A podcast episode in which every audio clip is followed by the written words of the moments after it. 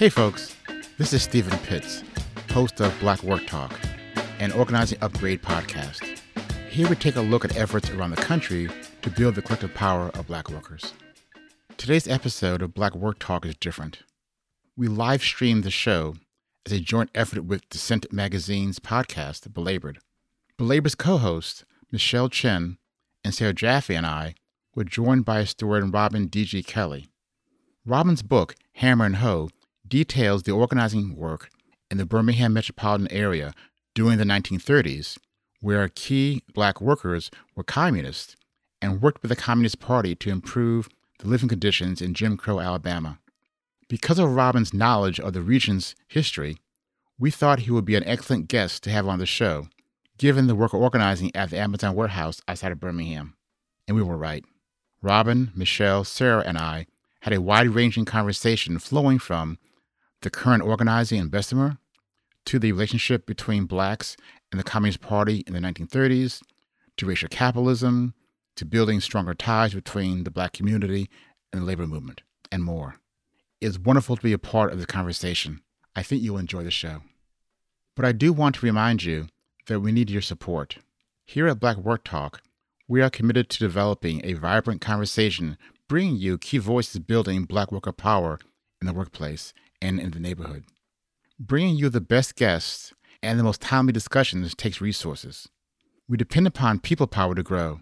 So please go to Patreon to make a financial contribution, small or large, and become part of our community to support the work we do here at Black Work Talk. Black Work Talk comes to you via Organizing Upgrade, an online space created to strengthen social movements. If you appreciate Black Work Talk, check out Organizing Upgrade's weekly live show Frontline Dispatches. The show spotlights organizers and activists at ground zero of fights for racial and economic justice. Like Black Work Talk, it gives the mic to people with worlds of insight who you might not hear otherwise. You can catch it on Wednesdays at 7 p.m. Eastern, 6 p.m. Central, and 4 p.m. Pacific, or anytime on Organizing Upgrade's Facebook page. Hey, everybody. Hello. How you doing? So, welcome to this special live edition of Dissent's Belabored podcast and Organizing Upgrades Black Work Talk. My name is Steven Pitts. I'm co-host of Black Work Talk. I'm so, so, so very excited to be here. And thanks to you, Michelle and Sarah, for joining us on the show. Be a wonderful, should be a wonderful broadcast. Um, Sarah Jaffe is co-host of the Belabored podcast, a reporting fellow at Type Media Center, and the author most recently of a new book. It's a very good book, by the way, Michelle. Uh, well done. It's called "Work Won't Love You Back: How Devotion to Our Jobs Keeps Us Exhausted, Exploited, and Alone." It's published by Bold Type Books. Michelle Chen, also co-host of, of Belabored Podcast. She's a contributing editor, writing writer of The Nation and in these times, and a member of the editorial board of Dissent, and sometimes how often is the question now, Michelle? Sometimes, professor at City College, New York. Y'all, once again, thanks for being here. I'm so happy to be with you today. Yeah. Um, thank you, Steven, for having us on your like beautifully produced. I'm really jealous of that intro sequence um, show. So we're all really excited, obviously, because of the historic fight of Amazon workers in Bessemer, Alabama, which, in case you have been under a rock and somehow heard about this podcast anyway, um, is only the biggest thing in labor in the last year, two, five, who knows.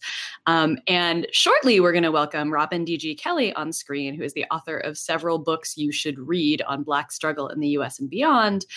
But first, we are in a period of uprising, protests, all of these things. It may not feel like it right now because we're all in Zoom lockdown hell. But I wanted to talk a little bit about the conditions that Black workers are facing as we sort of kick off our conversation here.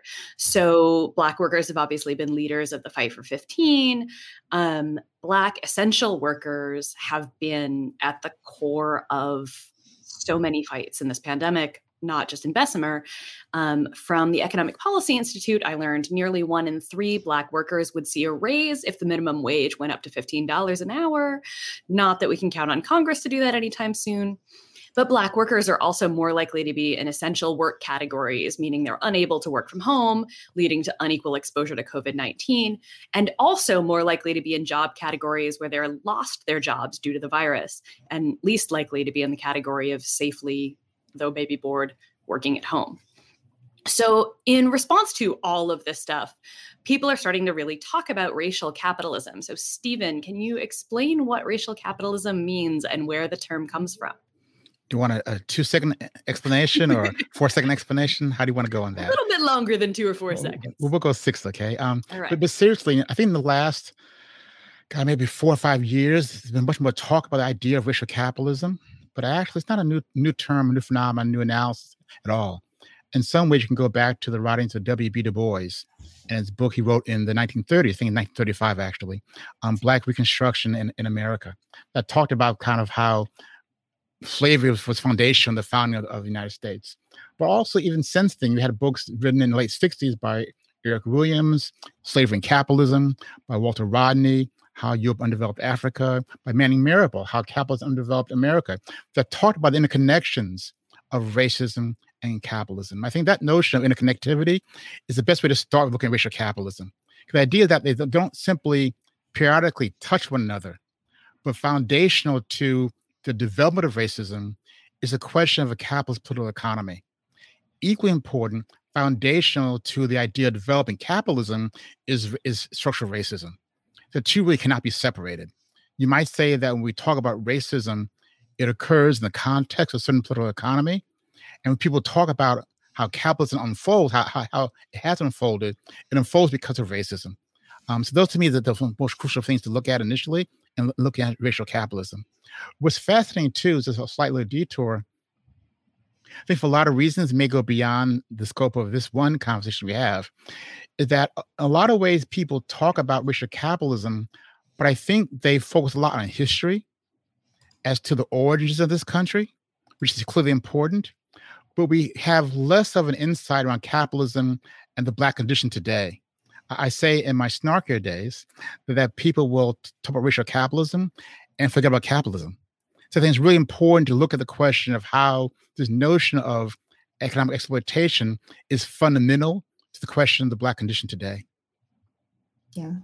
Um, I think it's also not a coincidence that we're seeing um, this surge in Black Lives Matter protests coinciding with the disproportionate impacts of the pandemic on the Black community and communities of color more broadly, um, as well as um, this heightened uh, activity that we see among frontline workers.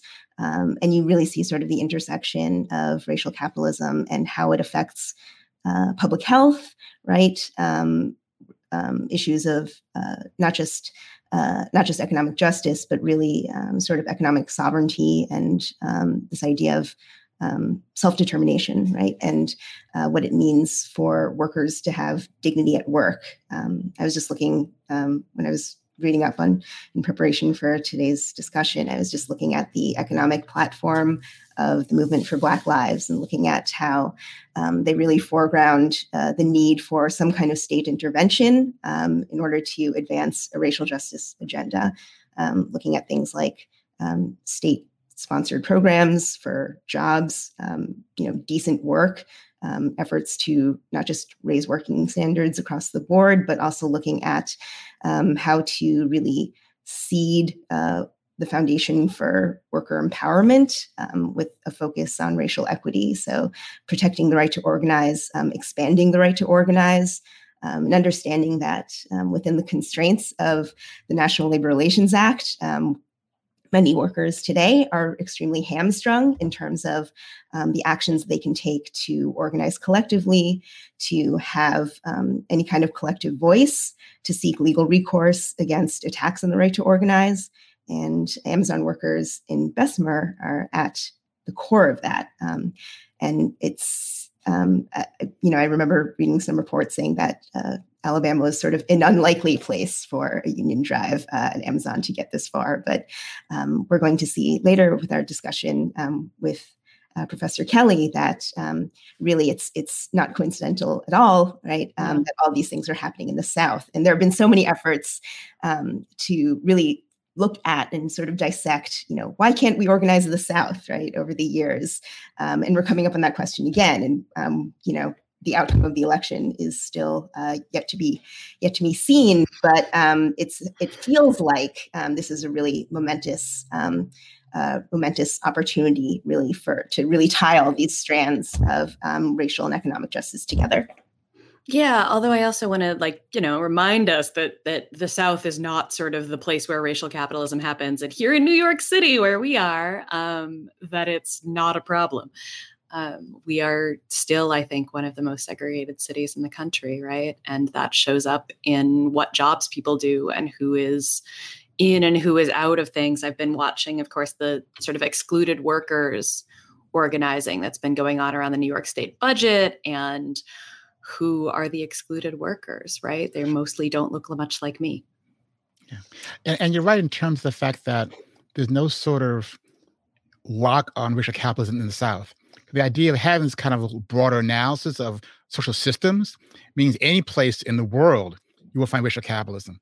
Now, it may come out differently given the, the, the particular details of those locales, but still you have this notion of, of where we see capitalism and racism is impacts. And if you look at kind of the nature of Black work in America, about 46% of, of all Black workers in three sectors in retail and in private sector healthcare and social services and the public sector, which means that if we could radically transform work in those three sectors, we'd impact half of the Black community.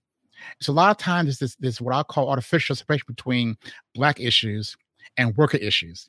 And the reality is that you know we always say that we don't we don't live to work, we work to live. And, and so to the extent we're trying to plug for your book, maybe it should be a subtitle, maybe Sarah, another subtitle, I don't know. But to the extent that that, that we're trying to actually improve the condition of black folks and, and, and trying to kind of free black folks, that has to mean freeing the nature of black work. And it means that we don't have all black sectors. And so we need to f- improve the sectors where black folks actually are. Mm-hmm. Those are important ones. Yeah. Um, looking at the the fight against Amazon, which of course is not certainly not limited to the South. I mean, um, both Sarah and I were, have been talking to Amazon workers right here on, in New York on Staten Island, right, um, who are the subject of uh, extremely targeted and vicious and uh, really racially targeted attacks on um, the efforts to organize there, right? So, um, what Amazon has done uh, in an odd way is sort of um, help to galvanize a nationwide movement simply by nature of um, you know the size and scope of its commercial hegemony right um, we now have uh, warehouses across the country where you see workers rising up against the same types of um, uh, sort of uh, exhausting uh, extremely stressful um, often uh, like physically uh, dangerous uh, conditions at work, right? And there's sort of a broader cry for dignity, right, and uh, some kind of uh, some kind of fairness at work. I mean, um, Amazon has consistently touted uh, the fact that it, you know, it has a base wage of fifteen dollars an hour, um, which was, of course, um, a product of a lot of public pressure in the first place. But um, you know, for a lot of these workers, the issue isn't just about wages, right? Um, you know, if if you look at um, you know the the uh, in the context of the overall decline of organized labor in this country, um, union representation uh, among Black workers, right? Black workers are, are, more likely than any other racial category, right, to uh, to uh, be be represented by unions, to be members of unions, and um, and that um, kind of speaks to uh, both the desire as well as, um, I guess, sort of the unfulfilled promise of, of um, our, you know, the way organized labor works today, um, the constraints it faces legally, and um, and the need to really look more expansively at at organizing and shop floor organizing and, and what that means for the broader kind of community and the community of interests um, that uh, that black workers face it at every level right? Whether it's um, you know uh, having a voice at work or um, you know being able to lead you know healthy dignified lives having access to decent schools right? And having um, opportunities to um, you know uh, enjoy the same level of citizenship as um, any of their peers so. It's also important to we talk about Amazon as a starting point. We've looked at warehousing, the kind of industry, the warehousing industry. While blacks are about 13% of the overall workforce, they represent 20% of the workers in warehousing. And so once again, we, we can talk about how this question of the expansion of the stage of capitalism, with the increasing reliance on logistics is tied up with the question of Black work and Black life. And so, to the extent we're talking once again about trying to improve the, the, the living conditions for kids whose parents work in warehouses, it means transforming those situations. And equally important, the problem stems from a lack of power.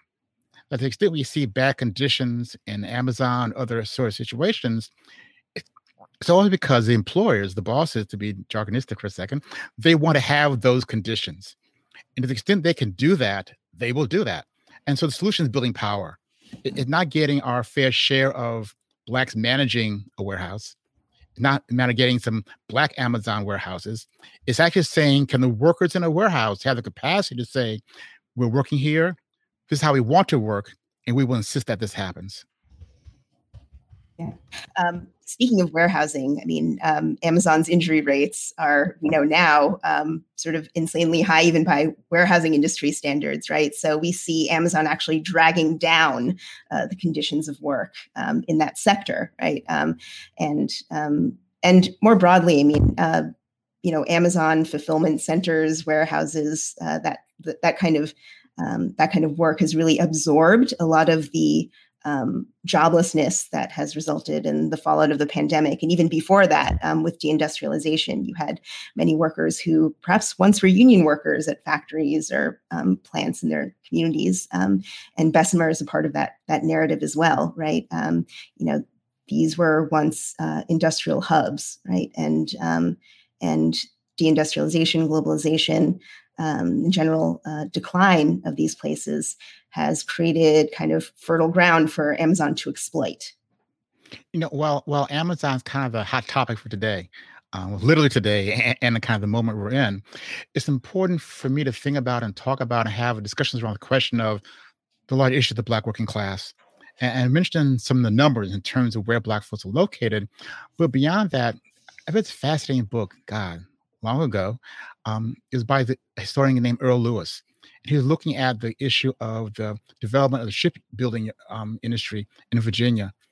And he taught this is in kind of the, the, the Jim Crow era. And he talked about how as you built out the industry, that in some ways is a f- function of capitalist development. You have relationship between workers and managers and bosses. But because of Jim Crow in the South had a racialized hierarchy in the workforce. So what developed in this case is what he called a racialized class consciousness where you saw kind of a racial hierarchy, black people doing menial work, white folks being bosses, but it wasn't simply a racial hierarchy, it's a class hierarchy. I think that notion of kind of racialized class consciousness needs to discuss more and more and more and more. So when we talk about the nature of black racial and economic exploitation, we see how class fits into the story itself.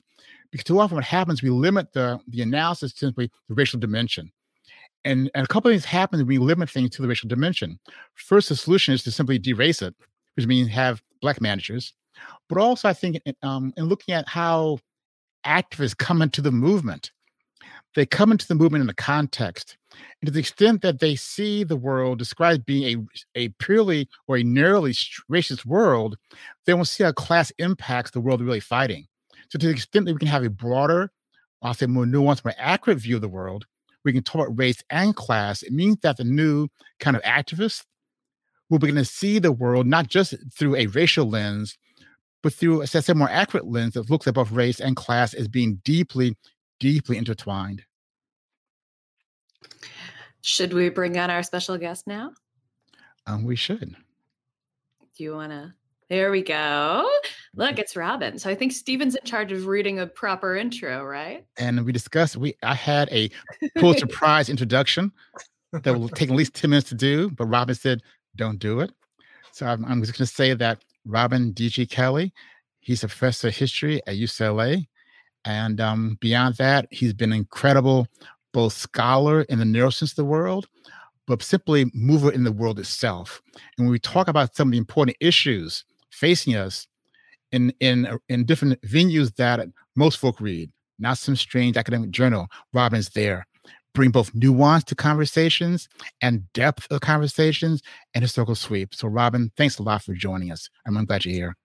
Thank you so much. And I'm with three of my favorite people. I mean, in terms of who I read and listen to, I'm just I'm in awe. I have to say, in awe.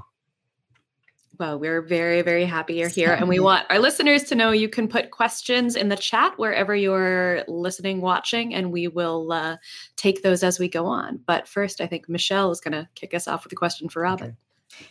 Yeah, well, um, you know, we we thought of you when we were thinking about people to bring on as as guests because um, uh, just in light of the brilliant research that you've done, uh, looking at sort of the deep historical roots of um, labor and, and particularly uh, left uh, insurgencies uh, in the South and particularly in Alabama. So um, this seemed right in your wheelhouse. Um, but um, you know, I should uh, maybe just ask a pretty open-ended question, which is, as you watch events unfold in Bessemer right now, um, you know, I, I, cheated a little bit when I was pre- prepping for the show, and I looked up all the references to Bessemer in Hammer and Hoe, and was kind of like cataloging them.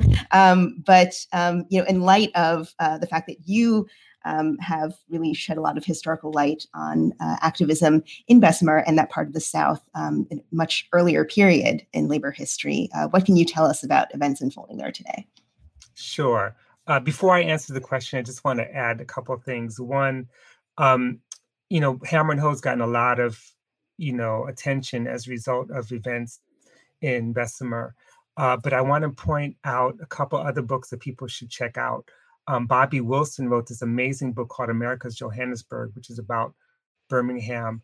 Uh, Horace Huntley is really the premier historian of the International Mine Mill and Smelter Workers Union in um, in Bessemer, Birmingham area. I'm so glad um, Steve mentioned my my really dear friend Earl Lewis, his book In Their Own Interests. Um, there's a whole body of scholarship that's out here that sort of tells the story. And by the way, um, do not buy my book from Amazon. I'm just saying, you can get it for free if you go to the UNC Press blog. We're giving it away, the ebook. So I'm just saying, don't buy my books from don't buy my books from Amazon. But having said that, um, the events I, I was so appreciative of the fact that you sort of you all of you led off with the fact that the South is um, the place to be expected to blow up. It's not necessarily backwater. It's a place where um, they have the most intense uh, right to work in anti-union laws for a reason, because they're afraid of of workers because they suppress interracial movements for democracy. I mean, this is what they do. Um, in Alabama, in particular, I mean, we see the right to work laws that came into being uh, in the 2000s, but Alabama had a right to work law in 1953. And 2016, as a result of voter suppression, they were able to enshrine right to work in the Constitution. So this is why um, things pop off in Alabama because it has a history of union organizing. Um, even before the 1930s, the Knights of Labor, the United Mine Workers, they were all active interracial movements in the South in the late 19th century. The 30s and 40s, of course, is the height of organizing in the mines and the mills, the factories, and even in the countryside, in the rural areas, uh, where cotton pickers went on strike in 1935, trying to get a dollar a day for picking cotton. Um, so there's there's a long history, and that history depended on a couple of things. One, it depended on radical organizations like the Communist Party uh, that stepped up and you know organized workers that were that people were told couldn't be organized. Of course, black workers have always been organized, maybe not in unions, but certainly in churches and mutual benefits associations and all kinds of ways. Um, but the other thing that, that made a difference in the South was uh, the National Labor Relations Board. Uh, the fact that uh, the New Deal, which was a product of working class struggle across the country, uh, did create, you know, labor law, uh, did create um, the right uh, to organize as a basic principle. I mean, this is what happened um, as a result of a federal government that, no matter how weak the effort might have been, you know, sort of uh, gave um, wind behind the sails of union organizing. Uh, and then, as a result of that, whenever the Tennessee Coal and Iron Company, which was the main um, corporation, kind of the Amazon of its day uh, in Alabama, when it tried to form company unions and extract white workers through race baiting. They won some, but they didn't win. A lot of the white workers realized it wasn't in their interest. And so the fact that interracial organizing was even possible, led by Black workers, this is a lesson that we have to take. And what we're seeing uh, in at the, the warehouse in Amazon right now is, you know, a, a union that's uh, or a workplace that's 85% Black, uh, mostly female, um, really at the forefront and and not buying the kind of um, propaganda that the Jeff Bezos and Amazon machine uh, presents. One of the points that you made earlier uh, was the fact that there's this move for $15 an hour minimum wage. Um, but Amazon's position is that we already pay $15.30 minimum wage, so we're we're the good guys, uh, without ever admitting that warehouse workers in Alabama make $20 an hour because they're union, you know? So, and, and the workplace conditions are not as bad. And workers are not, um, you know, dying and being denied bathroom breaks and being work and work really long hours. Uh, so, you know, this is an opportunity right now that if if the union wins this election, and even if they don't win the election, um, what is happening in Alabama is the beginning of what we're seeing now, which is a real kind of resurgence of a new, renewed labor movement. I had a quick question. Um, now, I, I thought about in some ways post this election. One question is kind of the, the Georgification of Alabama. How do you kind of bring kind of the, the contested battle in Georgia um, westward to Alabama? But I thought also, Robin, your work that you focused on the role of the Communist Party in being the, the a backbone element of the radical organizing in the 30s and 40s there. And we don't have that now. And, and so when you think about the nature of trying to push forth progressive, good left organizing, in absence of some sort of part of the Communist Party, how do you th- see things unfolding? What things, how do you say it? What thing do you think we should look at that we could do given the, the vacuum that does exist politically? Right. Well, you know, that's a that's such an excellent question, and no one has ever asked me that question before. Like you're the first, and this is one of the best questions on the planet, and this is why, because I think, you know, and I'm gonna I'm gonna complicate things a little bit. I think that you know, while the Communist Party and all the other left organizations that were doing important labor work, Trotskyists, some of the anarchists, um, the split, that despite that, and even in the 1970s, when you had a whole range of Maoists, Marxist Leninist organizations doing industrial concentration work, they had a weakness. And one of their weaknesses was sectarianism. I mean, there was a way in which some of the battles between Trotskyists and communists undercut the important labor movement work they're doing. Alabama's a little different because people didn't have time for that. I mean, people were just busy trying not to get killed.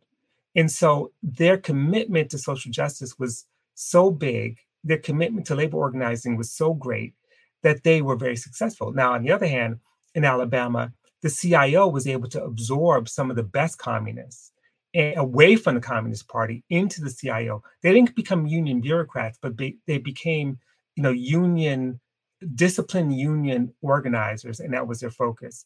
The social justice piece kind of fell out. Now, having said that, I've seen so many left organizations implode because of other kinds of issues.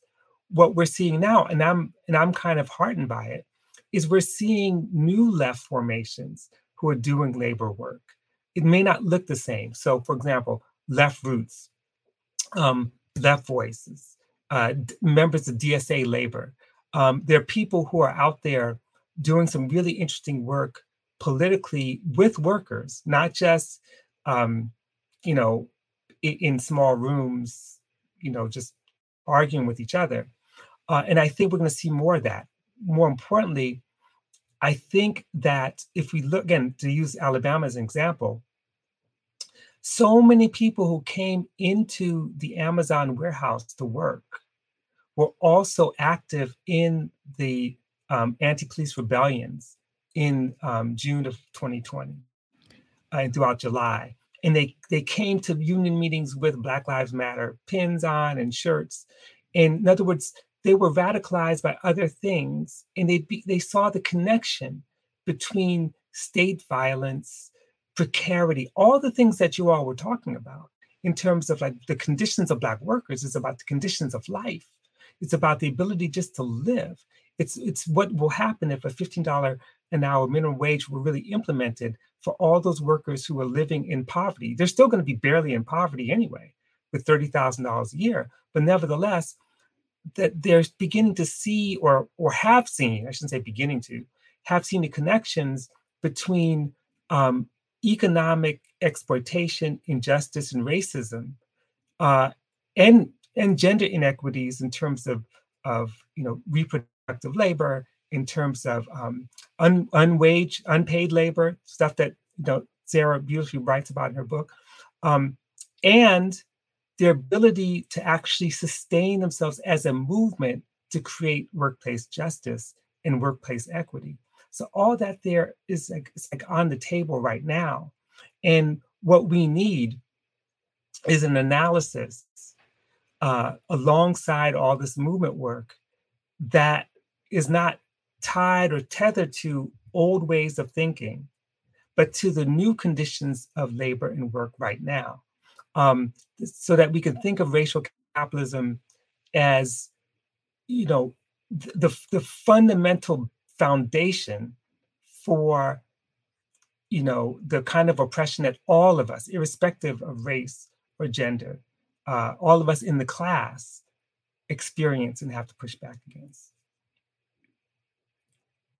So I'm just struck by the uh, the comment that just went on screen from my old buddy Ben Speight, who once took me to an organizing meeting in Savannah, Georgia, with port truck drivers. Speaking of Black workers in the South, and uh, a workforce in the South that actually has a long history of racial justice organizing. Um, so before I get back to that question, um, we want to pause for a second. We know everybody and their mother is asking for your money right now, and we understand that a lot of people are broke. But if you do want to support our wonderful podcasts, we've been working for years to bring you news and analysis on the labor movement by the people who make it happen. And it would really help us all a whole lot if you would support us. You can support us at patreon.com slash belabored, and you can support Black Work Talk at if you go to bit.ly slash black work talk. And now my question is actually going to be about these other workforces in the South that are organized. Um, poultry plant workers have been really integral to this, the organizing process at the Bessemer Amazon facility. There's also mine workers in Alabama now on strike. Um, so even though sort of everybody's attention is kind of laser focused on Bessemer, there's a lot going on all around right here. So could you situate the Bessemer moment in this broader labor struggle in this part of the country? Right, right. In fact, I would just uh, speak specifically about the the Warrior Mine strike in um, in Tuscaloosa County, which is about 30 minute drive, I think, from from Bessemer. Uh, and so right now, um, about 1,100 workers uh, at the Warrior Met uh, mine went on strike demanding a better contract. About one third of those workers are Black, these mine workers. And, you know, it's a classic kind of neoliberal story where um, the, the Warrior Met mines were owned by another company called Walter Energy. Uh, in 2016, they went bankrupt, sold the company. The company then, you know, renegotiated the contract or reimposed, I should say, a contract and imposed a six dollar an hour wage cut uh, plus cuts in benefits, plus cuts in pensions, uh, and then after that made record profits. 2020, the the company made profits when all these other companies were losing, and still um, they're they're trying to renegotiate a contract, and the company's coming back uh, with more wage cuts and more cuts of protections and more cuts of benefits. And the cat who runs it, the CEO, um, Walter Scheller, I think his name is Walter Scheller III, uh, made $4 million last year, one third of it in bonuses. So you've got these workers who are working 12 hour shifts, six days, sometimes seven days a week. They're, they got three vacation days, the three holidays rather, over the year. And they're like, we can't even see our family. We're doing the work. You know, we're actually taking the coal out the mines. That that alone is bad enough. You know, we need to keep the coal in the mines, but that's another story. They're doing this work and and their and their wages are just plummeting while the CEO is making four million dollars a year. That is that's the kind of um, kind of profane uh, system that you know we could talk about Jeff Bezos because he gets a lot more attention, but this is happening all over.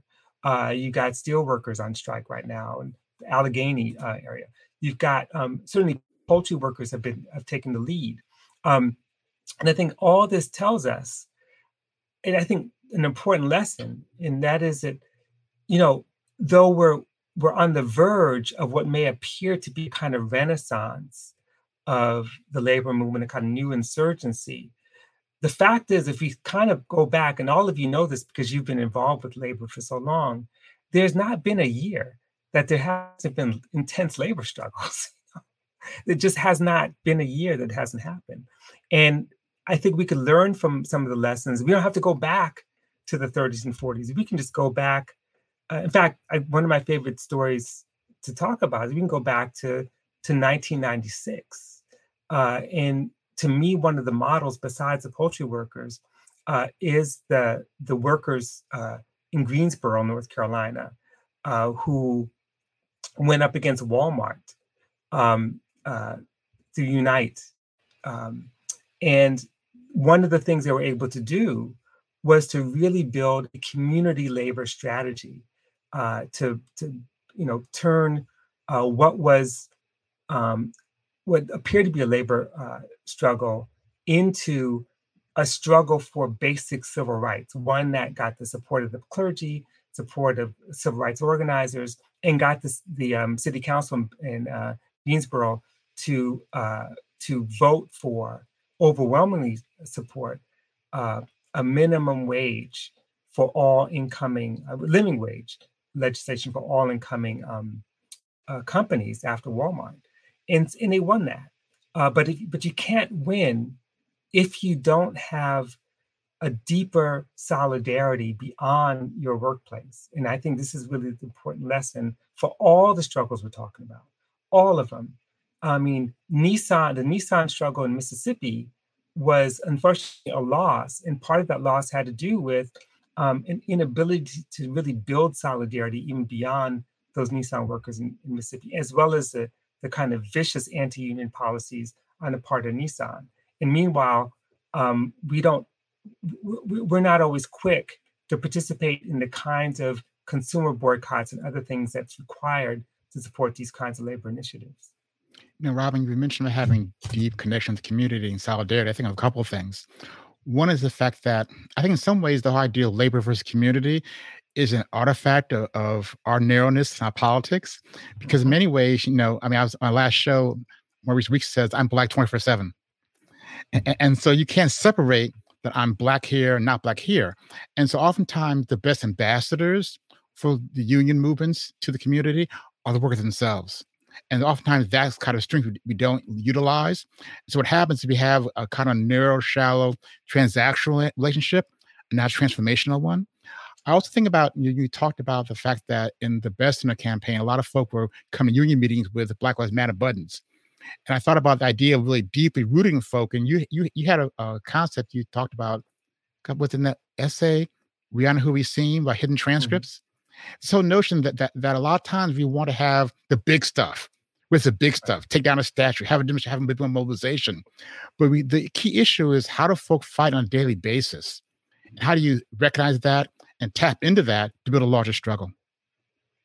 Absolutely. I mean, I totally agree. And um, and sometimes, and that's where strategy comes in. That's also where um, recognizing the kind of everyday forms of resistance that people engage in at work, uh, little pieces, bits of mutual aid, for example. You know, you think about what it means to be a, a warehouse worker and having to walk uh, miles, literally, uh, and how individualizing, atomizing that can be. Um, and what Amazon workers, um, and, and, and even before the kind of formal um, organizing um, of the retail wholesale department store uh, union, but the the kind of the Amazonian um, uh, uh, solidarity organizations, they were trying to figure out ways to work together to to change the labor process, to help each other, to help a worker who's who's feeling sick and tired. That's no different from the way that tobacco workers uh, on the line would help, you know, women who might have been um, pregnant, for example, or sick, you know, to take up their task. That's solidarity. I mean, it's it's and that's exactly what once you see those kinds of strategies, then it also helps to develop new sorts of strategies uh, and new kinds of demands to change the workplace. You know, and just one thing I want to add to that, um, and that's about the the division between kind of community and labor. You're absolutely right. It is a false division. Uh, one of the things that we do have to pay attention to are the class divisions within our communities. And um, you started out ta- uh, mentioning the um, uh, the the voter suppression laws in Georgia. And one of the things I was talking about recently uh, was the fact that in the 1930s in Alabama, um, CIO workers, many of whom were Black, were the ones who were running the right to vote clubs, which were, or you know, trying to do voter registration in the 30s and 40s, especially in the 30s. Uh, the Black elite that wanted to maintain the franchise for Black elites formed an oppositional organization, wow. like a civic federation, that was like, we don't want those Negroes to have the vote because you know we're the ones that deserve it, and we're the ones that can keep them in line. So one of the things that we have to pay attention to is like the relationship between that story and what happened in June of 2020 when Jeff Bezos said, you know what, I'm gonna give $10 million to all these black organizations, you know, as well as ACLU. I'm gonna give money to Urban League, and NAACP, what he thought was Black Lives Matter, not the movement for Black Lives, which is a little different. Um, and he gave this money, which is basically a penny, you know, given his his um, deep pockets. But that ten million dollars bought silence, because are we talking about the National Urban League's position on the Bessemer workers? They don't have a position, right? They don't have a position. So there's a lot of organizations and people who can be bought off. And when we think about the, the community, that community is also rich with tensions and struggles, and we have to figure out what side we're on.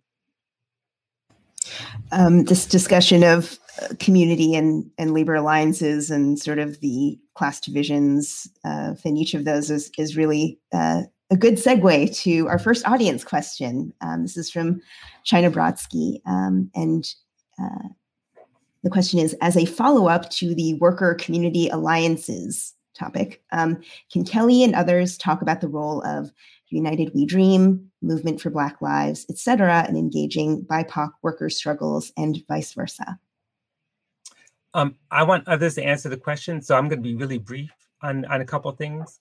Uh, just just to throw out a couple things, I think um, a reminder that it was July 20th, I believe, going by memory here, that um, we had the Strike for Black Lives uh, action, which I think is significant. We don't always remember that because it was a whole year ago, not even a year ago.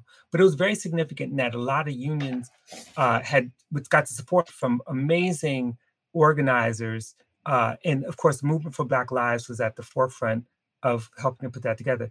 Um, you, you, mentioned, Michelle, the Movement for Black Lives um, a policy statement, which had been updated uh, last year as well in August. And it is a powerful agenda that's a labor, it's a working class agenda, you know, a working class agenda that is, that does two really important things. One, proposes way, ways that state and federal governments could actually put more money in people's pockets, ensure fairness, um, support the right to organize and all that, uh, but also figure out ways to support movements and support movements um, much like the Black Manifesto did in 1969, where part of the money for reparations was going to go into supporting organizing campaigns. So they want to support movements. And, and Movement for Black Lives' vision was one that wasn't limited to the United States. They want to end war everywhere, everywhere in the planet. And you know, one of the great things I love about you know organizing upgrade is that you know you want to you you deal with the planet, the whole planet. And so I think these are ways to think about the, the role that they've played, among others. That's just that's just movement move Black Lives. But I'll stop. I don't have a lot of specific things to mention, but I think of kind of a, a north star on the question of how the activists relate to like, worker struggles. Is is it came from a um, the, one of the biographies, uh, autobiography of John Lewis, and he was talking about the um, first efforts of SNCC in Mississippi, and he said when they went to Mississippi, they got there, they went there to listen, and to pick cotton with folk, and live with folk. They didn't come with the answer or the program or the word or the gospel. I think to me it's an important thing because because you may have oftentimes alignments between activist groups and set of black workers on basic orientations in terms of where you're going, where you want to go politically. But in terms of how to get there, how you describe it, maybe a big gulf between the two, two groups of people. So I think it's really important for folk to actually talk to black workers and work with them and listen to them and then see how through that kind of developing of deep relationships you build more power to change the world. To me is super super important. That makes me think of the there was sort of a kerfuffle on the internet. Robin having quit twitter you miss so much fun. I'm kidding. You haven't missed nothing. Um, about people wanting to boycott amazon in, in solidarity with the workers and then the union sort of puts out a statement saying we haven't called for a boycott and I found myself having these sort of conversations with people who were like really defensive. And I was like, look, you don't ever have to buy anything from Amazon again. Like you are perfectly welcome to never shop at Amazon. But like if you want to be in solidarity with these workers, it's like Steven was just saying, you do have to listen to what they're actually asking for and find ways to be in relationship. And that's been complicated because of a pandemic, right? Like I didn't go to Bessemer partly because I had a bunch of other things on my plate and then because half of the three quarters of the labor reporters and three quarters of the reporters who aren't labor reporters are already there. And I'm like, okay, they got it covered. Kim Kelly, um, Luis Feliz Leon from um, Labor Notes, a bunch of other wonderful people were there. But when you can't figure out how to be on the ground there and build those relationships, then what relationships can you build closer to home? And, you know, one of the things I was talking to um, some other workers who were organizing, and they were like, you know, the best thing you can do for us is organize your own workplace. Mm. Um, and so the ways that these sort of conversations about solidarity do have to involve real relationships and they can't just be sort of like the easiest thing for me to do is declare that I am boycotting Amazon in solidarity with these workers and that that is the thing that I will do and I want to feel virtuous for it. And it's like you can feel great about not shopping at Amazon. Fine. Yes, please buy my book from anything other than Amazon. But to really build relationships about and to really build organizing, it's going to take so much more than tweets. Um, this discussion on boycotting Amazon reminds me of um, the way uh, so much of our uh, political activism is often oriented around our role as consumers and not necessarily as workers. And in part, that's because we live in a very cons- consumption oriented society. Um, consumer consumption is basically you know the majority of our economic output.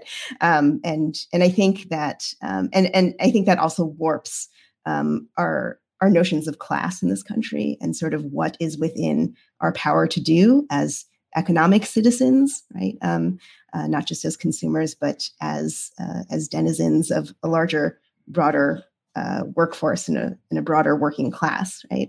Um, on this issue of worker community alliances, I was just thinking about um, uh, what we had talked about earlier in terms of, um, you know, not sort of uh, creating this artificial dichotomy between, uh, you know, workplace interests and community interests. And I think um, these frameworks like organizing for the common or uh, bargaining for the common good right and um, what uh, a lot of educators are doing and educator unions are doing um, around foregrounding uh, uh, you know real uh, community issues, um, issues about economic justice that go beyond the workplace, and also um, recognizing that um, people who uh, uh, people who receive public services, who use our schools, right? Um, people who learn at our schools um, and those families are you know their interests are not completely divorced or in opposition to um, the interests of uh, the educators in the classroom right? Um, in fact um, you know understanding sort of the union of those interests is really critical to creating a broad-based mobilization that can really advance um, not just workers but the, the broader labor movement as a whole. Um, and in terms of just you know the alliances of different groups and movements um, i think uh, this this brings us back to amazon really because amazon is is both um, has both you know monopolistic characteristics as well as monopsonistic characteristics in terms of its really totalizing effect on on the workforce. And um, because so many people are sort of um, you know under the boot of uh, of amazon as workers right as as well as living under um, sort of the the monopoly of uh, Amazon's effect on retail, right? We all sort of feel the Amazon hegemony, right, in our everyday lives, um, and the mo- some of the some of the fiercest mobilizations against Amazon. Um, outside of workplaces, um, outside of the warehouses, was about Amazon's uh, um, Amazon's uh, sort of server services, right? And how mm-hmm. they are linked to state violence in many cases mm-hmm. and assist police forces in racial profiling and are used to, uh, you know, Amazon has uh, incredible control over extremely powerful technology that is used not just to surveil its own workers, which we see happening right now in their union busting tactics, but also to surveil the rest of us, right? So uh, we all sort of live under Amazon's shadow. Anybody know if StreamYard is on AWS? Oh, damn. it's fine. This was the point point in the boycott there, right? Was like, oh, this this web services. But bringing up Amazon Web Services actually brings me to the next question that I wanted to ask Robin, but also the rest of you. Um, so one of the things that happened because of Bessemer is that I'm getting a lot of people asking me if I want to write about tech workers, and I'm doing big air quotes for those of you who um, are not watching um, and my first question is always, what is a tech worker? But in thinking about um, the question of innovation and tech companies being, um, sorry, my recorder just died. Um, so tech companies sort of use their their supposed innovation to justify their horrible working conditions. But of course, the speed up, automation, all of these things that are happening in Amazon warehouses, workers have been fighting against those for a long time. And in fact, like things Amazon workers have said to me sound like stuff that like the Dodge Revolutionary Union movement workers were fighting against the speed up and automation um, in the 60s and 70s on the automobile line. So I'm wondering, Robin, and also Steven and Michelle, if you have some thoughts about the innovation of um, technology and what it does and doesn't actually tell us about what's happening at, at Amazon right now. A quick thought. Um, the issue isn't that technology, it's control of the technology and the power behind it. You know, because at one point in time, you know, they had the whole Fordist way of producing things. That was an advancement. Okay. And, and so the issue really is in technology is control and power and who actually sets the terms of, of the use of technology.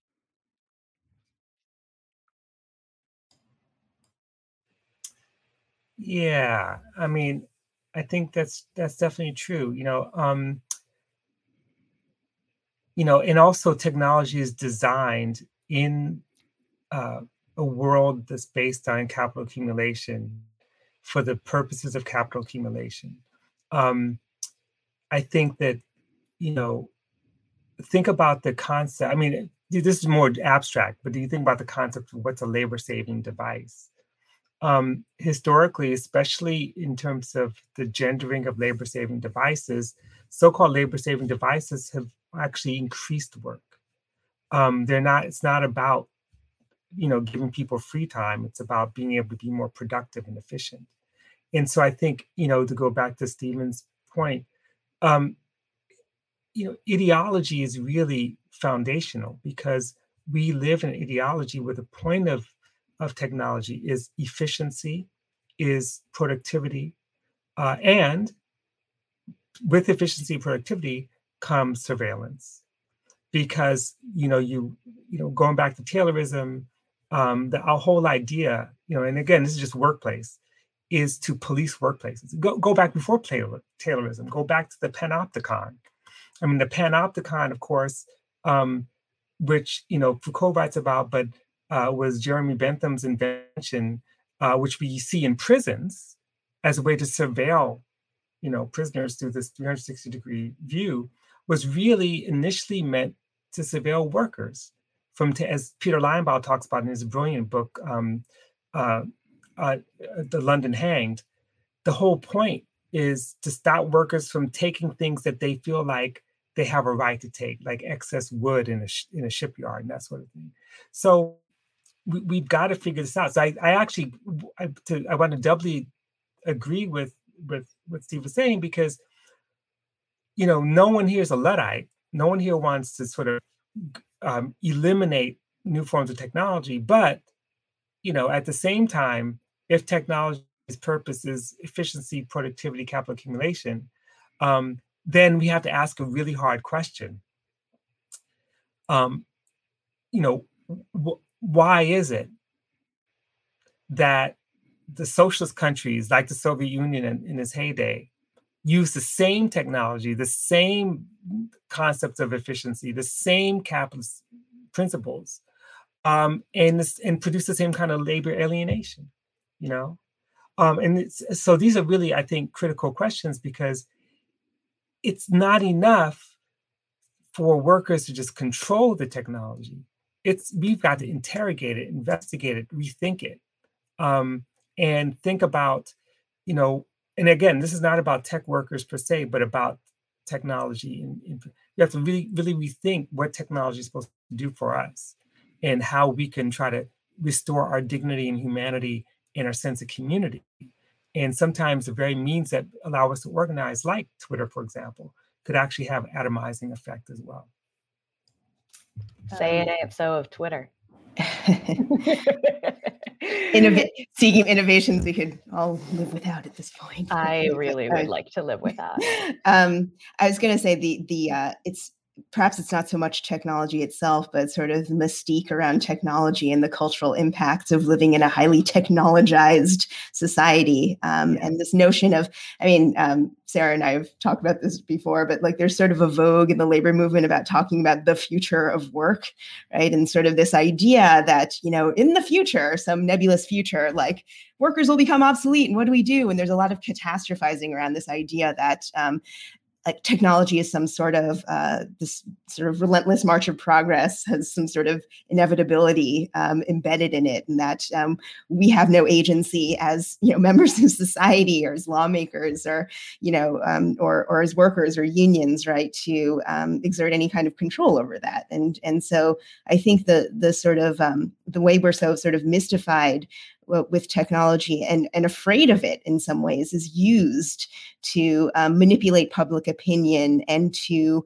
um, and to obfuscate and um, and create this sort of um, uh, this this sort of uh, you know appealing futuristic veneer around very old forms of exploitation, right? And so um, you know think about all of the so-called tech industry uh, forms of work, right, in the so-called gig economy that are really just good old-fashioned, you know, like casualized labor, right? Um, it's just attached to an app um, instead of you know a taxi dispatching company, or uh, you know now they have Uber for care work, where you can get your babysitter on sort of like this, you know, care.com. Um, yeah right sort of like this like you know digitized hiring hall you know like so um so a lot of this stuff is really just technology used as a kind of fig leaf mm-hmm. um, for uh, glossing over some very uh, deeply historically ingrained um, elements of of capitalism yeah I, I because i brought up the port truck drivers earlier i feel like i have to go back to like the port truckers were uber before uber was uber right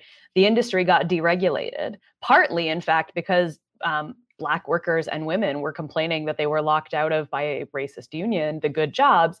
And so the solution because it was the 80s rather than opening making the union open up and allow people in they deregulate the whole damn industry and then suddenly the truckers have to buy their own trucks and they're responsible for all of the costs. And now yeah on the east coast it is mostly black men drivers and on the west coast it's mostly latino drivers and they're all screwed and they did all this without an app because it turns out it's got nothing to do with technology. It's just about deregulation and skirting labor law and exploiting workers of color.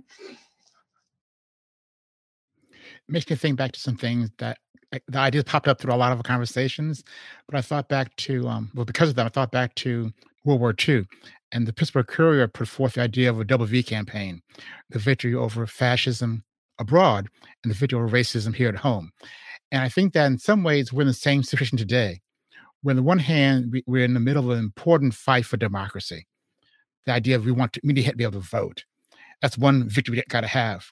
But you mentioned earlier that that you know Jeff Bezos, if we keep picking on him, by the way, that, that he's giving money to support those efforts um, to to, to expand voting rights, as are a lot of other corporations doing, uh, or kind of some ways criticizing what's happening in, across different Republican states. But we know those same people won't support ideas of more worker power, and so it's very important, I think, to consistently talk about fighting on two fronts. Well, the one front is the, the, the very important fight for, for democracy, um, but it's important. The other front talks about democracy and power in, in the sphere of the economy as well. I'm sure when we go to that kind of battle, we'll lose a lot of our a lot of our so-called friends.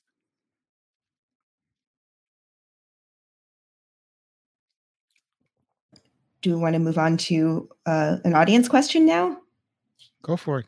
Okay.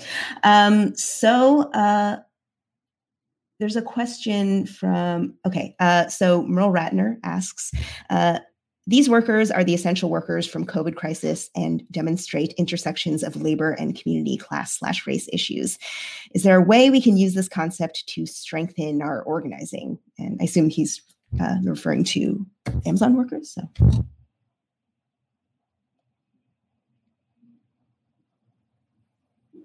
Any takers? Oh, I'll do it then. Um, I love the essential worker distinction because it suddenly gave us this like moment to talk about what work is necessary to actually sustain human life, right? What is the work of, of social reproduction, as we would say? Um, and that that shows us what that is, right? That, the social reproduction work is also happening in an Amazon warehouse, right? It is happening in a Walmart. It's happening in a pharmacy. It's happening um, in any number of places, right? It's happening in a grocery store. There was a wonderful article, I'll find the link after I'm done running my mouth, um, by a grocery store worker who was talking about the extra emotional weight of like talking to customers who suddenly hadn't seen another person all week. And when we talk about what's essential, we can also talk about all the work that wasn't essential, like, oh, you know, um, Wall Street. I'm not that far away from it right here. So I, I think about that. Um, they could just stop working. That would be great they could permanently stop working. Um, and it, yeah, so it opens up all of these questions about like how we value or don't value the work that's actually necessary to sustain human life and how we can actually like change the way we work really really really quickly which is great because we have to because climate change is coming and as robin already said about the coal mines like we got to leave the coal in the ground and a lot of other things besides um, but I think, yeah, I think it's a huge, huge opening for things that we can talk about. Um, can I add something to that? And, and, this is actually building on your own work, Sarah. Um, you know, when we think about essential workers, isn't it incredible that uh, the work of household social reproduction is not included? You know, we we talk about um, the Rescue Act and these kind of short-term you know, checks that are helping people get by uh, when they're laid off or their, their wages are low or their working hours are low. Uh, but part of the, I think, the the beauty of an argument for basic income uh, is if we think of basic income not as basic income, but wages for housework, and housework not necessarily gendered always female, but all housework, then you know now we're talking about recognizing the essential work that's being done every day uh, in, in, our households, raising our children, um, kids who are online, you know, the um, food. Well, I mean, you know, even even if if Amazon workers go on strike, who will be doing the essential work of social reproductions? Not just getting a, a, a, a fund, drawing into a strike fund, but it's also being able to reproduce labor every single day. So we really need to think broadly about who's an essential worker, and you know, um, and even the, the use of essential workers still doesn't quite capture um, who's essential and who, in fact, is disposable. Because I work, I'm here at UCLA right now. Um, the university is basically shut down. The workers who are essential workers are basically physical plant workers and people who are outside um, doing, you know, basically maintaining uh, the the the groundscape, the landscape, and cleaning, you know, these buildings, and having to be subjected to possible infection inside these buildings. Uh, and when we had fires all over UCLA's campus, you know, at the edge, you know, these terrible fires, they forced cafeteria workers, groundskeepers, and janitors to come in, but faculty and students didn't have to come in, right? So it's essential workers, but really it's sometimes it's a euphemism for disposable workers, those on the front lines uh, who are doing work that the university or other corporations say are essential to them, uh, but necessary, but they don't they're not treated as essential because if they were treated as essential, they'd be the highest paid workers around. I cannot tell you how many workers said to me, and probably also to you, Michelle, that same thing, right? They say I'm essential, but actually I feel expendable. Yeah. And I did just want to note on the the care work question, there's money in the COVID bill that Biden passed that is a direct payment to parents. And I had this wonderful moment on Twitter. Sorry, I keep bringing up Twitter, um, where somebody was like panicking about this bill and, oh my goodness, they're going to give money to parents. And doesn't this undo the whole Gingrich Clinton welfare reform thing? And Ilhan Omar just puts a meme that says yes.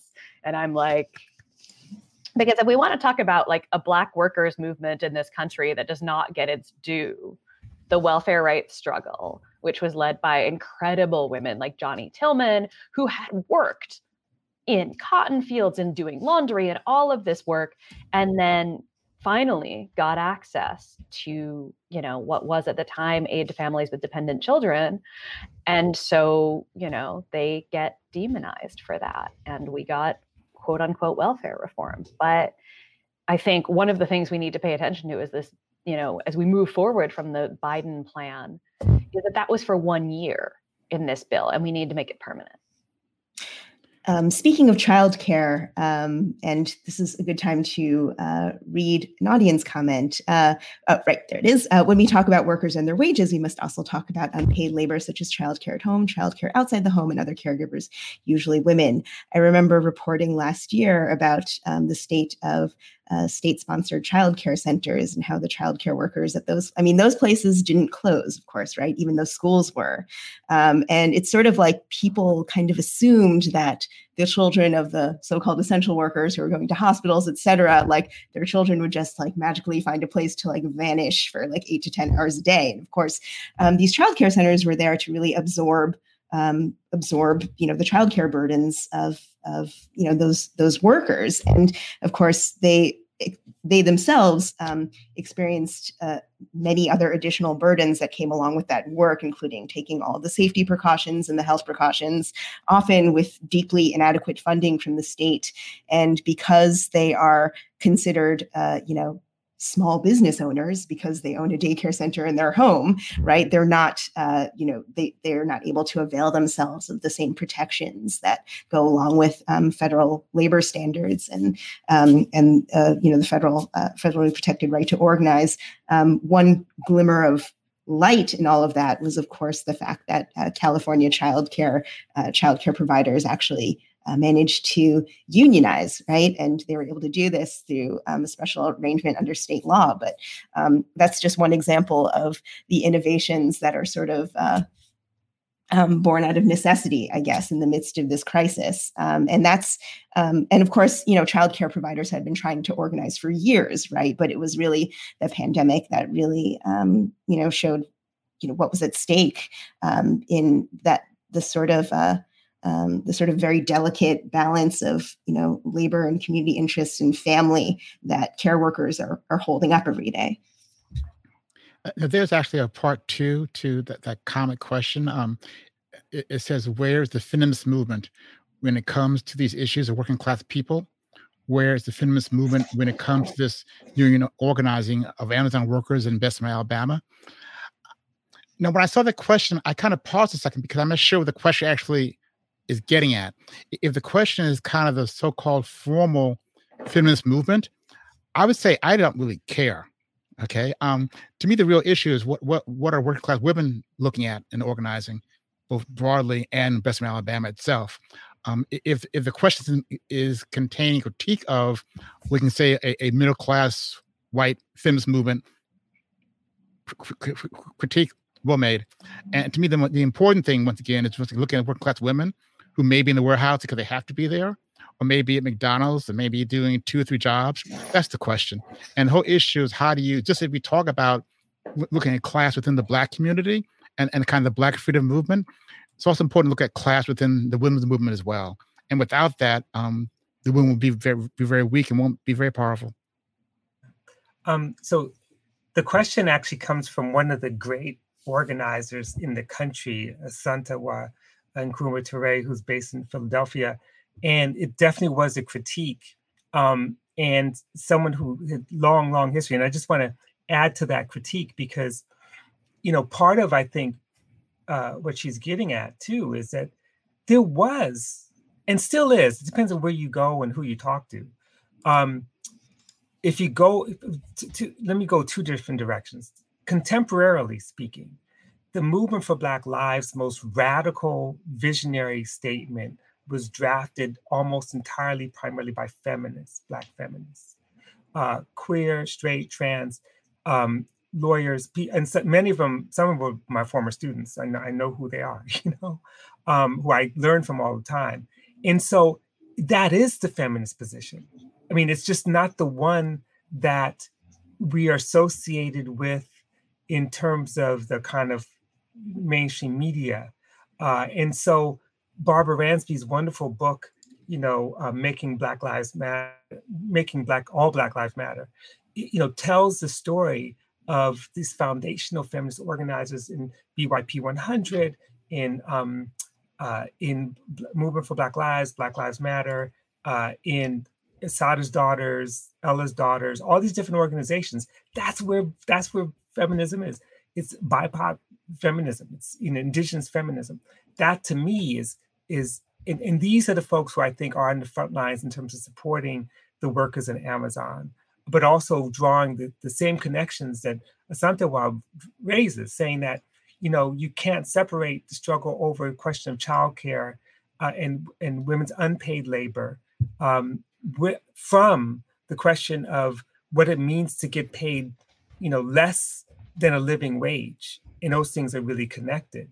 Um, and one thing I just wanted to throw out there since I have the mic is that, you know, there are there's so many organizations that we don't give credit to who are right behind the scenes making possible some of these movements. And I want to just hold up like Black Workers for Justice, for example, or the Southern Workers Assembly. These were organizations that bring together some of the best, most radical Black thinkers um, and activists and organizers who are really building labor and have been doing it for a long time. And one of the reasons we know about, or one of the reasons that the the Bessemer workers even became national news was because of the Southern Workers Assembly and Black Workers for Justice. They put they put it out there from from the get go, and so I think that you know one of the things that and what's great about the show and our conversation is that there's an alternative history being made that doesn't get documented in the same way. And it's our responsibility to document these movements and see who they are and see what's going on. And that would then remind us of a previous history. And that is, if you look at even the heyday of, of feminism in the 1960s and 70s, you had like the Chicago Socialist Feminist Union, who, if you look at their their list of, of demands and and and, and this, their platform, had all of the important things that matter. Deeply anti-racist, anti-capitalist, visionary. If you take the Combahee River Collective, uh, which is a, even a better example, Combahee River Collective was a socialist organization, socialist formation, um, not as Barbara Smith said the other day, we're on a panel with her, not just a think tank, but a group of women who are fighting serial murders of Black women in Roxbury and fighting for a kind of politics that they called identity politics that was about rolling back all forms of oppression. That's how they understood their identity, saying that as women, as queer people, as workers, as residents, as urban residents, as young and old people, as elders and students, we bring everything with, us in our fight and the experiences that we we undergo, we endure are the the ones that we're trying to fight back against, you know, and that fundamentally is the kind of kind of feminism I think that um, that we want, you know, that Asantewaa is sort of raise, you know, suggesting that we raise up. That's not being raised up in the same way. I, I would only add um, is how do you turn the, the, the important ideas, correct ideas, into real power, into material force. Um, I kind of use the example that that um, I, I'm I'm kind of old. I'm older than I think everyone here on the on the screen to say by a couple years, and I was engaged in some of the, the, the battles around racing class back in the good old days of, of the 70s, the early 70s. And I remember we had a, a major conference at Howard University in 74. And obviously my side, class folk kicked their ass. Okay. But the, the but the end was Farrakhan and Kwanzaa. And, and, so the question is always how do you take ideas that are largely correct and turn to material force? And that gets back to the idea uh, I mentioned of John Lewis and SNCC of actually listening to people and talking to people and building those deep roots. And not saying folk aren't doing that, by the way. We want to elevate that being an important part to things. Now, I say sometimes in my, in my many snarkier comments that oftentimes we speak truth to power and power don't want to listen. And, and, the question simply is how do we have capacity to bend people's will to our side? That, that the right had the capacity at certain times to say two two is five, and you going to do about it? And we couldn't do anything about it at all. And so I want to always raise the question of how do you turn the ideas and the analysis and our initial organizing into more powerful organizing? So to me, is always the vital question that we need to address and answer. Yeah, I would just say, like, when we say like the feminist movement, I'm kind of like, is there one? I mean, is there a thing that is like just a feminist movement? Because like movement for Black Lives is a feminist movement, right? Like Robin was saying, all of these women who are leading and making incredibly complicated, nuanced feminist demands. Um, that you know one of the only workers from Bessemer who's been on the record and been speaking publicly is a black woman, right? It's Jennifer Bates. Um, she's been on TV. She was on Democracy Now! the morning that I was on, um, and I was talking to a researcher earlier today about actually about sort of the feminization of warehouse work, right? That this is now a workforce that is full of women like Jennifer Bates. And we have to take this seriously as a place where women are working and organizing. And what are the specific concerns that women have in this workplace? What does it mean to be a woman wandering around a warehouse the size of multiple football fields mostly by yourself all day? And what are the specific concerns you might have that some of your male coworkers might not pick up on? Um, and how are we talking about all of these things in a way that makes clear that they are also central to the demands of these workers and not sort of incidental to what's happening. Um, there are 800 and something nurses on strike in Massachusetts right now who've been on strike now for this is their fifth week, um, which is rare in this country. In case anybody who's not a nurses strike nerd the way I am, nurses strikes are usually limited time strikes because nurses are concerned about their patients. That this got that far and they are still out five weeks in is a really big deal, um, and this is right incredibly gendered work incredibly important work to talk about in these moments, necessary work, and um, work that too often gets left out of conversations about worker power, even when teachers and nurses have basically been the most militant workers in the labor movement for the last 10 years. Yes, I said it. Uh, so, yeah yeah, I, was just, I mean, I was just thinking about the Red for Ed strikes, uh, you know, strike wavelet that sort of swept the country um, a couple of years ago, and and also just um, the way uh, when we think about the labor movement today, I think um, you know there are sort of notions about the labor movement that are somewhat static and ahistorical, and like it's important to recognize that um, you know even uh, among unionized uh, Black workers, um, you know that's that's a workforce that has um, also um, been subject to the same demographic shifts as the workforce as a whole. So, um, Black union workers were are much more likely today uh, to be women and to be immigrants than they were in uh, the you know a generation ago, certainly, right? And so, um, you know, we see. Um, the reality of workers' lives becoming more and more intersectional, even if our political rhetoric and uh, maybe some of the um, uh, somewhat uh, um, outmoded uh, ways that we talk about the labor movement um, maybe have, have yet to um, catch up with that reality, right? So um, a lot of this stuff is already happening on the ground. Um, we just sort of need to find a way to um, articulate it and kind of marshal kind of harness that that energy and whether you call it feminism or anything else right the lived experience of of the the women on the front lines uh, certainly speaks to all of that so i could put in a plug for a new book that just came out by gabriel winant it's called um, crucible of care um, the rise of healthcare and the making of a new working class, fall of industry, the rise of healthcare and the making of a new working class. It's a great book that actually makes a lot of these connections in terms of what happened at the end of the industrial era, um, which is not over, but just exported. um, and then the rise of, of, of care work, nurse, nurses in particular. Um, and it's a, it's a really powerful book, so I would suggest that. Uh, it's um, I actually reviewed that book for Bookforum, so um, we'll share a link to that. But so we wanted Did you to like back. it? I loved it. I loved Okay. it. It's a great book. Um, yeah, it's a subject I'm obsessed with. So we wanted to come back to this question, which Margie Clark asked really early on, and we did not forget about, but we did think it would be a good place to sort of come to at the end. So Margie asks, can you elaborate on global worker organizing against global companies like Amazon, like the minimum corporate tax Janet Yellen is talking about? Are there minimum working conditions that international actions could target?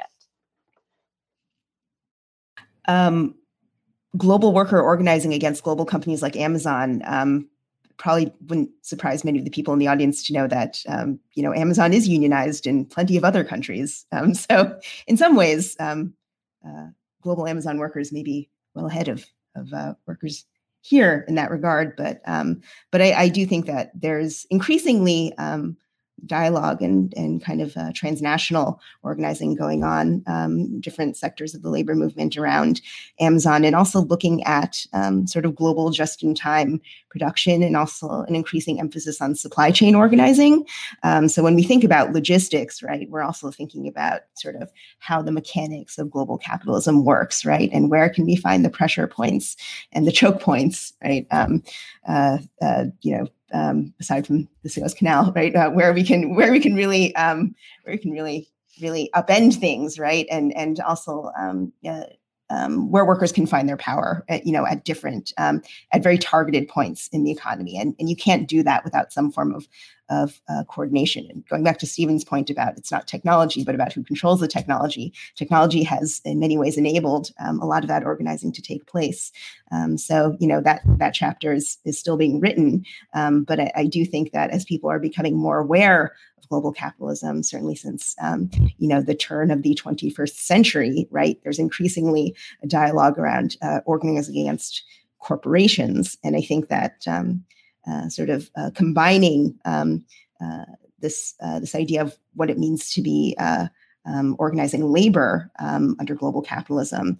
Um, also, uh, you know that that can be combined very effectively with the critique of um, global inequality and how um, so much power and capital is amassed in um, in just you know a handful of companies or even individuals, right? And you know, speaking of Jeff Bezos, so so yeah, I think the dialogue around inequality and the dialogue around what workers can do within that is really critical because um, oftentimes when you look at a company like Amazon, it looks like such a gigantic behemoth that it's really difficult to think about ways that individuals or even collectives of individuals can um, try to exert power against that. But you know, it's happening. I, I know we're giant boat in winding. the canal. I'm sorry. I, know we're winding down, but um, but I thought you're ta- you're talking about global capitalism. To me, one of the insights of racial capitalism, and I wish we could have spent more time on it. By the way, that capitalism has always been global. It's not a new phenomenon. And I think that's important insight, not just a, a rhetorical insight, but one looking at practical implications. To me, it, that it's very, very important to talk about kind of the, the global tentacles today of capitalism, but it's very hard to chop off the tentacles when people, when the barbarians are at the gate of the capital.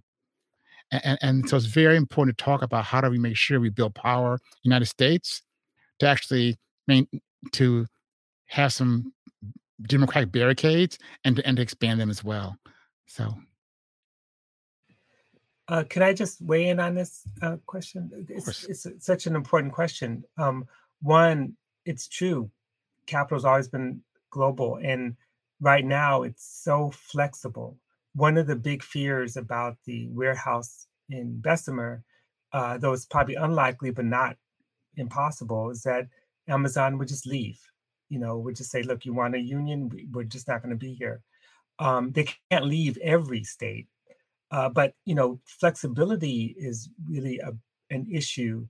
Um, but the other thing that's an issue is, you know, because I'm thinking about the second part of the question about Janet Janet Yellen and the whole, you know, sort of global corporate tax issue. You know, we we have to to go back to like a kind of old-fashioned idea of anti-imperialism uh, because in fighting, you know, it's one thing to to to sort of promote transnational union organizing. That's really really important. It's another thing when you have uh, countries with regimes that actually have very strong labor laws, very strong minimum wage laws, very strong environmental laws. And we experience a history of living in this country that has overthrown those regimes, overthrown those com- those countries' uh, leadership. And so, part of fighting, you know, for workers is fighting for you know s- states in other places where workers actually are fighting for their rights within the state. Um, and so that's that's that's a small part. That's not the only thing, but that's something we really really have to um, to consider being anti-imperialists and standing in solidarity against forms of U.S. intervention. So we will only, yes, Chenjerai, thank you. Um, I once upon a time had a long conversation back when we could go to bars. Remember bars? I miss those. Um, with Chenjerai about the Awood Center, which has been organizing um, the Somali migrant workers in Minnesota around Amazon, and that they were the first ones to get Amazon to the bargaining table.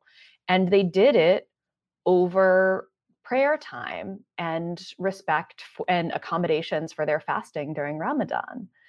And I mean, I I love to bring that story up because every time people are like, "Oh, you should only organize workers around bread and butter issues," and I was like, "Yeah, I guess you got Amazon to bargain though." Um, and these are, in many cases, new immigrants, right?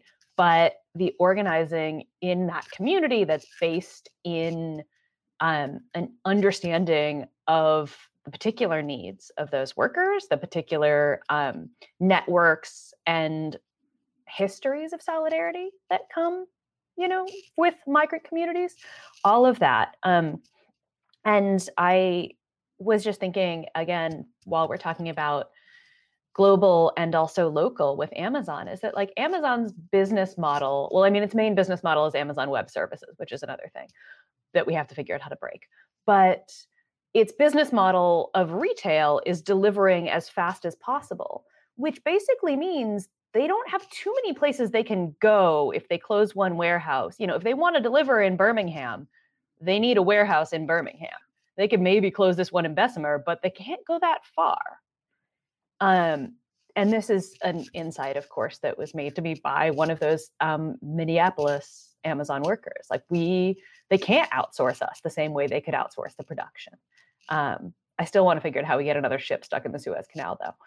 Um, so I know that we're working on it. Um, yes. um, so I know we've been talking to all of you for a while. I wanted to give everyone a chance if you had any last things to say, Robin, Steven, Michelle before we wrap up? Well, a couple of things. Um, one, I'm glad we're here, and thanks so much, Robin and Michelle and Sarah, for joining us. This has been a phenomenal experience, and to be continued, by the way. It's the question of of building black worker power and building real power to me that I want to kind of lead in with that. You know, um, I, I and I really say I'm cynical, snarky, but I think back to some of our ways we have very, very bad debates on race versus class, looking at black folks and our conditions, and people are saying, "Oh my God, the New Deal was racist." And I said, "Like, wait a second, y'all. Policies come from power. If you told me that a place where a, a, a point in this country's history where black folks couldn't vote and old white folk who were straight up racist were in charge, well, duh, it's gonna be racist, y'all. It's no insight. It's kind of common sense. And so the question is simply, how do you build power to change the world? And, and then the last thing, given that, as my good friend Jane McAlevey talks about an effort she was doing in Philadelphia organizing nurses, and they had they charted out the entire workforce, and they found that the main department that was stopping the drive, the lead worker there was a black woman who was fiercely anti-union, by the way. But they didn't throw up their hands. They simply said, let's roll up our sleeves and do, and do the work. And they talked to her. They found out what issues she could not win on her own with her own kind of personal power and said, wait a second, if you join with us, we can change the world that you want to change. So that kind of roll up your sleeves, do the organizing, not the shouting, not the sloganeering. That's how you build power that's lasting. And so I hope that we can continue to do that, do more of that, and um, have a good time doing it, y'all. Thanks a lot. Um, and I just before we go, I mean, we we don't know obviously um, the the fate of this union election, but um, I think we shouldn't be uh, um, excessively humble or pessimistic about what has taken place over the last uh, several weeks. Um, um, you know, if if uh, if the retail workers uh, lose this election, it'll of course be very disappointing. But uh, Amazon, um, if, they lose, I mean, they will be absolutely terrified, and, and they they are currently terrified. So it's important to um, recognize, I think, that um, um that there are ways to um, uh, to really back Amazon into a corner. Um, we've been talking about how Amazon is this uh, huge, you know, hegemonic force, and it is. But but if we're smart and willing to take calculated risks, I think it's uh, uh, it's important not to uh, underestimate right what um, ordinary workers uh, can be capable of. And and um, it helps of course that we're in a some in a somewhat more labor slightly more labor friendly political atmosphere but we're on the verge of um, perhaps um, um, having the pro act which is um, you know kind of a big deal for uh, you know for people who uh, care about sort of the legal side of things, right? Um, and uh, you know, uh, if if something like the PRO Act were in place, then um, uh, the types of uh, practices that Amazon engages in, which are pretty standard for um, for most large corporations these days, um, many of them would be would be outlawed, and that would really sort of change the landscape that we're looking at. Um, you know, just speaking of state interventions that can change the lives of working people. So, um, yeah, um, things aren't all that bad, I guess. Robin. When we fight, we win. My sister Makani Themba taught me that. That's it. Thank you so much. Thank you to Robin D.G. Kelley for being here with us, Steven Pitts of Black Work Talk, and everyone who works on Black Work Talk and an organizing upgrade. And uh, I am Sarah Jaffe, Michelle Chen as my co host, and uh, thank you all for being here.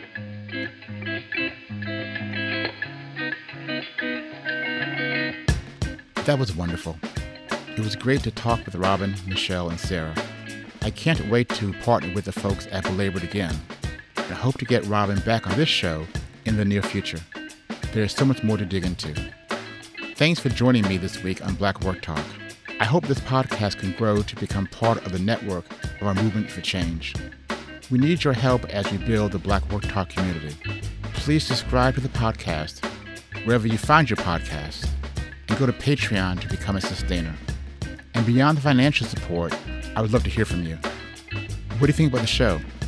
Any suggestions for future guests, future topics to explore? Please let me know. Reach out to me at steven at blackworktalk.com, and I promise to get back to you. Until the next episode, stay safe and be well.